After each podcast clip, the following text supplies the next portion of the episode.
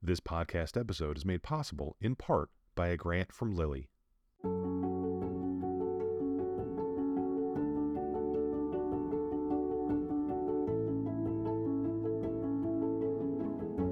Welcome to the breastcancer.org podcast, the podcast that brings you the latest information on breast cancer research, treatments, side effects, and survivorship issues through expert interviews, as well as personal stories from people affected by breast cancer. Here's your host, breastcancer.org senior editor, Jamie DePolo. Hello, thanks for listening. I'm podcasting from the 2023 American Society of Clinical Oncology annual meeting. My guest today is Dr. Kristin Rojas, a breast cancer surgeon at the Sylvester Comprehensive Cancer Center at the University of Miami Miller School of Medicine. Dr. Rojas is a national leader in treating sexual dysfunction in women receiving cancer treatment. At this conference, she chaired a session called A Juggling Act Managing the Toxicity of Estrogen Deprivation for Patients with Breast Cancer. She joins us to discuss some of the symptoms people who identify as female may have, as well as treatment options for them. Dr. Rojas, welcome to the podcast. Thank you so much for having me, Jamie. I'm thrilled to be here. So this is great because I know there are many, many, many women. I don't I don't want to say all, but I'm thinking it's a lot, have sexual health issues after breast cancer treatment. And they're often hesitant to bring up these problems with their medical team. You said that during your presentation. So, can you tell us why that is? Why do you think that is? I think it's a couple different reasons. Number one, as a society, we haven't been doing a great job addressing menopause in general. And a lot of these symptoms fall under the umbrella term of menopause symptoms. And so, as a society, we're not well equipped to not only talk about these topics, but address them. I think the second aspect of this is limitations in the clinic. I think that oncologists do want to address these issues deep down inside, but they don't always have time and they don't always feel comfortable talking about these things. So, through raising awareness about these issues, I'm hoping to not only give patients the language to ask about these concerns, but also give providers the tools to address them in easy ways that are manageable in a busy oncology clinic. Okay. And do you think part of it could be too? I'm just wondering you know, maybe as a patient, they don't think the oncologist is the person that could treat it or address it? You know, I have a unique role at Sylvester Comprehensive Cancer Center. I'm actually the director of the Sexual Health After Cancer program called MUSIC. It stands for Menopause, Urogenital, Sexual Health, and Intimacy Clinic. And I think it's important for whoever is giving this advice to maybe have some flavor of either oncology background or interest in treating women with a history of cancer, I think that there are gynecologists who specialize in these concerns. But I think as part of a multidisciplinary team of care for these symptoms, it's good to have someone who's oncology minded on the team. So I think actually that oncologists are the perfect people to discuss this. I think it's a multidisciplinary collaboration, just like a lot of other aspects of cancer care, and that oftentimes it's good to coordinate with the gynecologist because these patients that are experiencing these symptoms really should be getting a regular exam.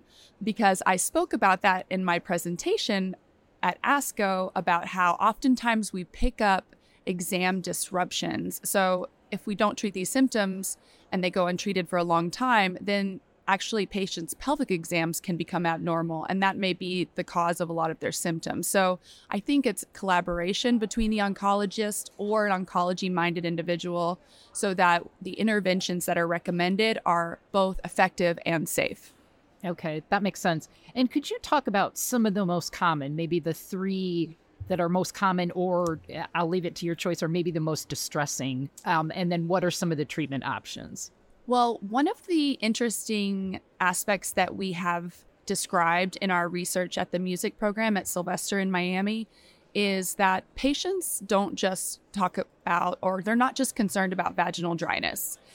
About a third of patients report low desire as their most distressing symptom. So, so I'll talk about, let's say, first hot flashes, dryness and painful sex, and then desire. Okay. So, number one, hot flashes. These are caused by an imbalance or dysregulation in the brain where your body isn't interpreting your core temperature correctly. So, treating them really involves something that works in the brain. So, there's behavioral modifications that we advise, but there's also several medications that are evidence backed that are really helpful for hot flashes. These include venlafaxine, oxybutynin, which are the two that we use in the Music Sexual Health After Cancer program. And more recently, there's an FDA approved medication that is a neurokinin 3 inhibitor, and the name escapes me right now because it's a it begins with an F. Uh-huh. Um, but that's also very exciting. Those are very disruptive to the lives of more than 80% of women with cancer. They wake you up at night, they mess up your day, it makes it hard to work. It's a big deal. Mm-hmm. They can often present as panic attacks too. And so it's not just anxiety, like you may actually be having hot flashes. The second thing is painful sex and dryness. So, in my talk, I spoke about different options for moisturizers, which are actually different from lubricants. I have patients start with a non hormonal moisturizer first, and I like for them to start with a hyaluronic acid based moisturizer at least three times a day. I prefer for patients to use silicone based lubricants if they're not depending on condoms for contraception or STD protection. And then the other thing we talk about in music a lot is managing the persistent symptoms after we've fixed the dryness, and that's issues with the pelvic floor. So we do a lot of dilator training in the music program. And the music program also has an Instagram where we've posted videos on how to use the dilators so that they're not so intimidating. And then oftentimes we refer to a pelvic floor or pelvic health physical therapist because they can be really helpful with those painful sex symptoms that are not just related to dryness. And then lastly, desire, like the hardest nut to Right, crack really right. for these patients, but really, really common and very underaddressed, probably the most underaddressed issue. And as a provider, when I started this program, it was probably the most intimidating topic for me to address because I didn't really know if I had the solutions for patients because it's so complicated. Um, it involves issues with relationships, um, past trauma, um, and other issues like that. And then plus the biological aspects. So I think that by treating the pain with sex, oftentimes desire does start to return. But many women need more than just that. So we like to plug them in with either psycho-oncologists or uh, relationship counselors. Um, the AASECT.org website can help patients find sexual therapists that address a lot of those issues. And then for my talk, I also touched on the two FDA approved medications for low desire. FDA approved for premenopausal patients. Studies are ongoing for women with cancer. However, in music, we do often use flibanserin, which is a once a day pill for patients who are on endocrine suppression. With tamoxifen, it's a little tricky because of um, it can increase the side effects of this medication. So we have to have a long discussion about that. But we oftentimes do also use these FDA approved medications that are either a once a day pill or an injection given prior to sexual activity. And I'd say probably more than half of the patients respond, but because desire is so complicated, it really does take like a multifaceted approach. Yeah, that would make sense because you figure if somebody's had a mastectomy, they there may be some body issues which play into the desire and everything like that. Yes, definitely. And body image is also tough. And that's also where I think that organizations like breastcancer.org that put out this information, but also put patients with other patients so they can talk about how they approach these things um, is really important. So I know during this session you also discussed some products and therapies and devices that people should avoid. And I feel like that's just as important as what people should do. So could you talk about that a little bit? Yeah, thank you so much for asking me about that. I think because we haven't addressed these symptoms for so long, it's fostered an environment where not only unsafe products, but unsafe devices have been recommended to patients. And so, one of the elements of my talk is discussing what's known as vaginal lasers. Yes. These are usually energy based devices placed in the vagina, usually CO2 lasers. They have gentle sounding names, and there's several different companies. They're often specifically marketed to breast cancer patients, especially around October. And many patients get referred for these treatments because they think they have no other option. And that's what I like to talk about is all the options that patients do have. I think we're underutilizing them, and those options are definitely more safe. It's important to know that these devices were never FDA approved to be used in the vagina. Um, they were part of a program within the FDA called the 501k program, which is basically a fast tracking program for companies to register their devices. The FDA actually doesn't need to look into whether they are effective or safe. And so there have been two placebo or sham controlled trials that have come out in the last two years showing that when women who receive these treatments are compared to women who receive a sham treatment, meaning like the device is placed, but maybe it's not turned on. There's no difference in their symptoms, even when they did biopsies. And so these devices have not been shown to be effective in randomized controlled trials. And in the music program, we've actually taken care of patients who have chronic pain, burns, and scarring and are being physically harmed by these devices. And so it's very concerning and it's kind of my warpath right now. So I'm so glad you brought it up. Thank you. Well, I want to ask you too, before we go on to anything else that people should avoid. I've seen kind of two separate marketing strategies. One is called vaginal rejuvenation, and then the other one that you just spoke about was sort of the uh, reignite, reignition of desire. So, and I think people sometimes confuse the two, or they think they're getting both at once. So, what what actually is the vaginal rejuvenation? Yeah, you're right to point that out because the marketing is confusing Yeah. and it's made more confusing by a 2018 advisory released by the FDA that asked these companies to roll back their deceptive marketing. So now when you go to the websites of these devices, there's actually a version of the website for Americans and then there's a version of the website from outside of the United States. And so they're marketing them outside of the United States for all kinds of things, not only to make the vagina appear and feel more youthful, uh, which is under this umbrella term of rejuvenation, but also to increase pleasure or maybe treat other medical conditions such as urinary incontinence, uh, lichen sclerosus, or other issues like that, where these devices really should definitely not be used. Vaginal rejuvenation in general, it's tough to talk about because it's so pervasive in our culture now these devices do fall under that category, but there are also surgeons offering different procedures called labiaplasty, which is where they uh, change the shape of the external vagina, which is called the vulva, which includes the labia majora and the labia minora. I think that it's very it's tough for me to talk about this because I've taken care of women who had these procedures done by people who are not trained in anatomy. And that's a real problem here in the United States is that non-gynecologists are operating on the vulva. And so that's a whole nother podcast in itself. Sure. But um and it has a lot of cultural issues and I definitely have a lot of opinions about it. But um I try to steer patients away from surgical cures for their symptoms because oftentimes we can treat them without surgery. Okay. And are there other, um, excuse me, devices or sort of drugs, things that people should avoid? Yeah, so thank you so much for asking about other drugs that patients should avoid. I think that another big topic that could also be its own podcast is the topic of bioidentical hormones. Ah, right. Yes, there are FDA approved versions of vaginal estrogen that is estradiol, and that is a bioidentical substance. Bioidentical is a marketing term. Um, so the estrogen in our body is also estradiol. It doesn't matter if it was created in a lab or created from soybeans, it still has to undergo like a chemical process. So calling something bioidentical doesn't make it more safe or more natural.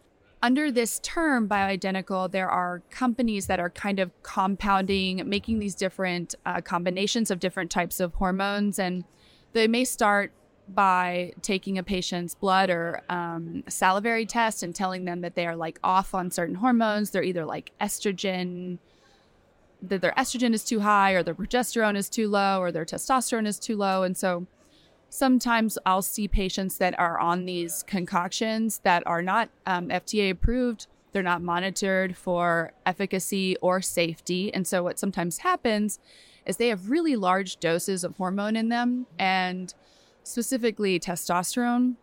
This also includes something called pelleted therapy, where patients will have a pellet of testosterone placed somewhere in their body, in their skin, and it lasts three months when you actually measure the testosterone levels in those patients, they're really, really high. Patients feel amazing. They're having lots of sex, they're working out because testosterone is an anabolic steroid.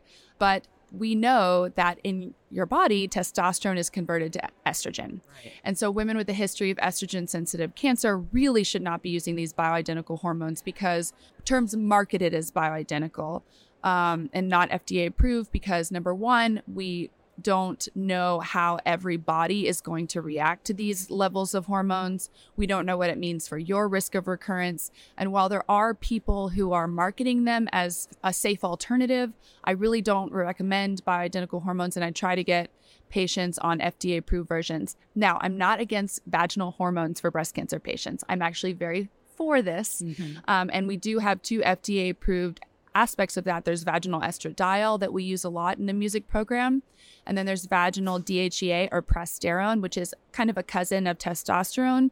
And we utilize these therapies a lot. They're FDA approved. I know how the body's going to react to them. I know we have studies showing that estrogen and testosterone don't go up really high when patients receive them. And those are really the safer option for patients, especially with a history of any type of cancer. Okay, yeah, because the my understanding, and correct me obviously if I'm wrong, is that when it's used vaginally, it kind of stays in that area and helps that area, and it doesn't go throughout the body. Yeah, that's a great point. When we're using hormones locally, so first of all, the studies showing that there might be some absorption into the bloodstream from vaginal estrogen are a little bit older, and they use doses that are a lot higher than products we have today, maybe like five times higher. And so we have really, really low doses of vaginal estrogen. And also, we can dose them in a way like maybe once or twice a week where there's really not likely to be any kind of significant absorption. And so that's how we manage that in the music program. It is controversial. And usually, by the time patients get to me, they're very estrogen averse because they've been conditioned to avoid all those products, which is good. But we can utilize these in safe ways. And while there might be a tiny bit of absorption in the beginning, if you use a larger dose, we can usually employ tactics to minimize that absorption, and which I think helps patients feel better. And we also um, speak to their providers, their oncologists, and make sure they're on board and that they understand we're doing this in a really um, supervised, careful, thoughtful way. Excellent. Thank you so much for all this. So, to wrap up, I know you have the music program at your institution, which sounds amazing but that's there. And I know you're working at getting some programs, similar programs started other places. But how would you advise women who maybe don't have access to a program like that? How should they go about starting a conversation with a doctor or finding a doctor to help them if they're having some sexual problems? Yeah, that's a great point. But also, it has a solution because of the way that our society is now with social media. So, I thought of this too when we started the music program. Because I'm both a breast cancer surgeon and a gynecologist, there aren't a lot of hybrids like me in the world. There's a few of us, and we're all very sexual health minded. But for the music program, we actually have a music Instagram, which is music underscore sex after cancer. And I post a lot about new treatments and um, these specific issues that women with cancer are experiencing and how to address them so that people anywhere can access this information. And it's actually been really interesting because I have people reach out to me from from Thailand, um, the Philippines, South America, you know, saying that they haven't been able to find someone who is who can address these issues, and so we really try to make that information accessible. There's also a lot of other programs that are happening. You've spoken to one of my colleagues and very good friends, Dr. Sarah Tevis from uh, University of Colorado. She's making her videos um, with her group that are trying to increase information accessibility for all types of patients. And then with regards to patients bringing it up with their providers, I want to empower every patient to start the conversation. You have nothing to lose. You've gone through cancer treatment. You are entitled to say almost whatever you want in the oncologist's office. Um, so bring it up, say, hey, Dr. So and so, I'm having some issues, some side effects from this treatment. One of them is painful sex. I'm having some vaginal dryness. I'm having low desire, low libido. Do you have any resources for me or advice? Can you refer me to anyone? Even if they don't have a solution for you right then, or your oncologist all of a sudden looks very flustered and uncomfortable, which totally happens, we're human. If five people ask that oncologist that day about their sexual health concerns, they're going to go home, they're going to find the resources, they're going to put something together for patients, whether it's hiring an expert or referring you to an expert on the outside or putting together some information. So the more you bring it up, the more we're going to talk about it and the more it's going to be addressed, the better job societies are going to do um, teaching other providers like ASCO to, by putting together a session this year. And so I just want everyone to feel empowered to start the conversation with their providers. Dr. Rojas, thank you so much. This has been so helpful. I appreciate your time. Thank you so much for having me, Jamie, and thank you, breastcancer.org, for bringing more awareness to these issues. And everyone, check out our talk on ASCO, which should be available on the ASCO website. Thank you for listening to the breastcancer.org podcast. Please subscribe on iTunes or wherever you listen to podcasts. To share your thoughts about this or any episode, email us at podcast at breastcancer.org or leave feedback on the podcast episode landing page on our website. And remember, you can find a lot more information about breast cancer at breastcancer.org. And you can connect with thousands of people affected by breast cancer by joining our online community.